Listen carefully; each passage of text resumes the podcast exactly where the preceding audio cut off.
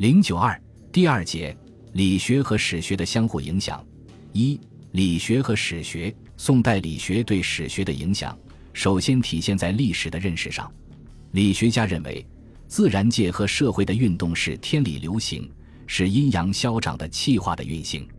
二程认为，往来屈伸只是理，有盛则必有衰，有终则必有始，有昼则必有夜。时所以有古今风气人物之意，何也？气有纯理，自然之理。有盛则必有衰，有终则必有始，气亦盛衰故也。朱熹进一步发展了二程的观点。理学家讨论天人问题，以理对宇宙自然和历史社会做深层次的概括，把人类社会作为宇宙总过程的一个组成部分。求理思维的特征之一。是通天通地、贯古贯今。周敦颐的《太极图》，从根本上说是究天人合一之源。张载以气说明人与自然相统一，世界万事万物和人都是气的体现。气有清浊昏明，人与物才有分别。西明着说：“民无同胞，物无与也。”这种气化史观是打通天人的理论。邵雍写的《黄极经世书》。把自然发展和人类的历史形成作为一个统一的过程，编排出从开悟到闭悟的运动的周期，这些是中唐以后的史学思想的发展。史学的通识明显的表现这一点。理学家用理气说贯通天人古今，以天理流行的情况作为划分历史的依据。在理学家、史学家中较为普遍的看法是。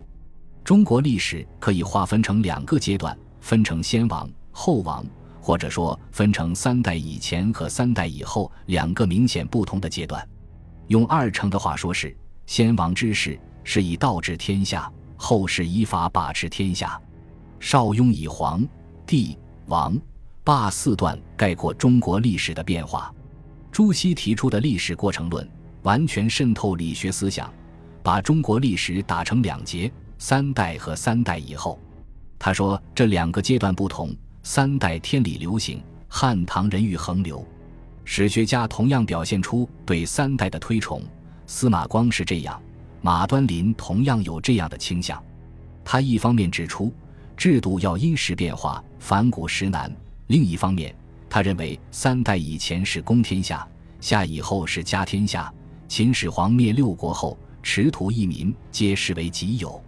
理学家认为，对历史兴衰起作用的是天理，理是封建纲常名分。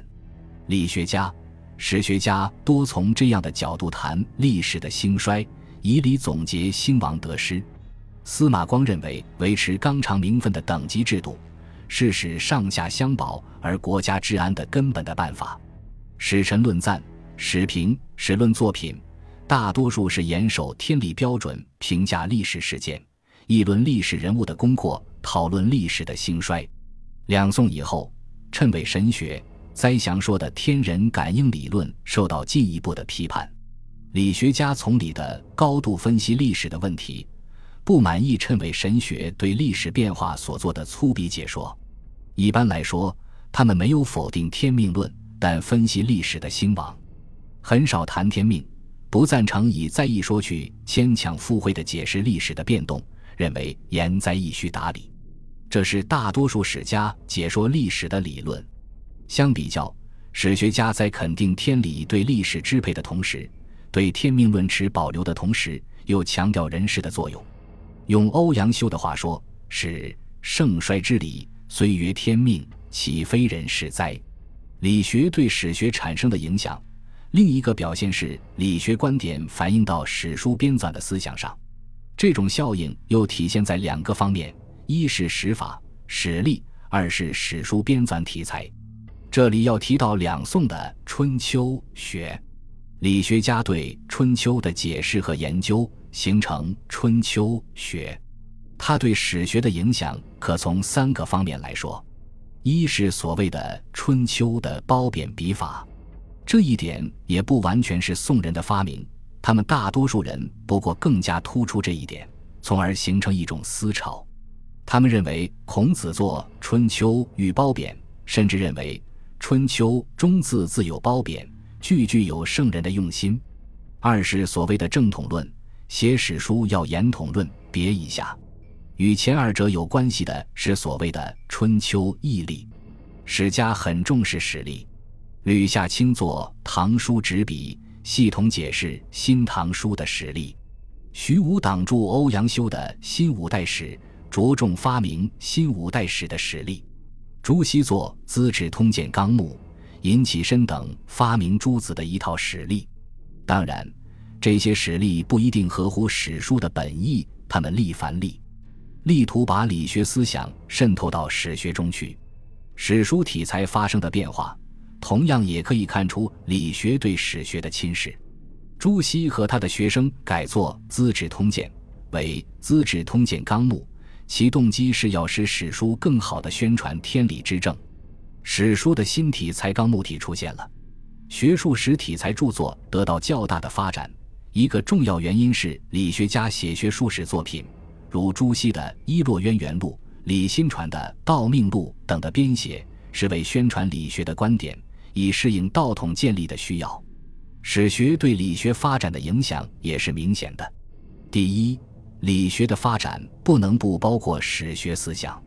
理学的求理，离开考古今，多时前言往行是无法实现的。天理的论证很重要的一点，是要说明封建社会等级制度的永恒。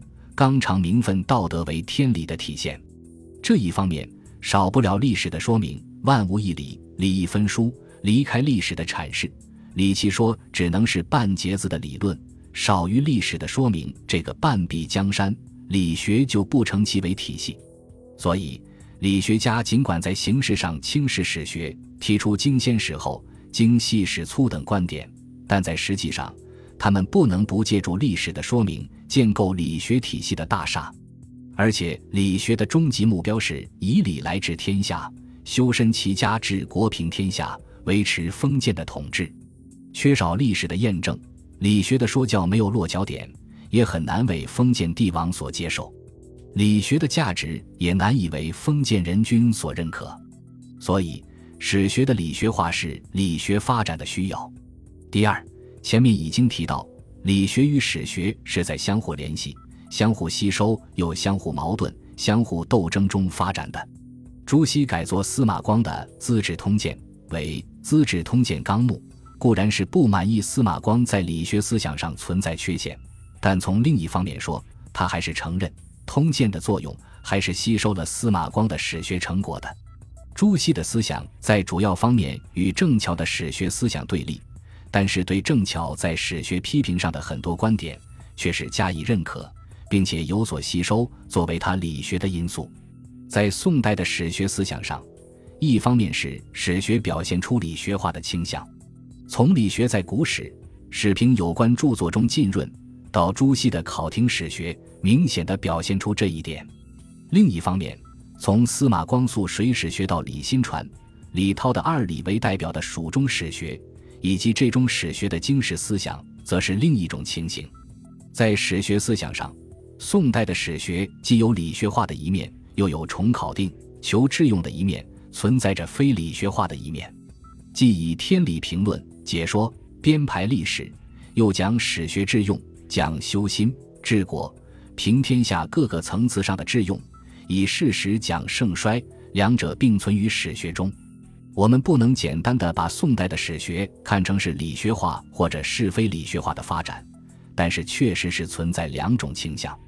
从主导方面上看，正巧史学是和理学化的史学相对立的义军，理学也是在这种矛盾斗争中得到发展的。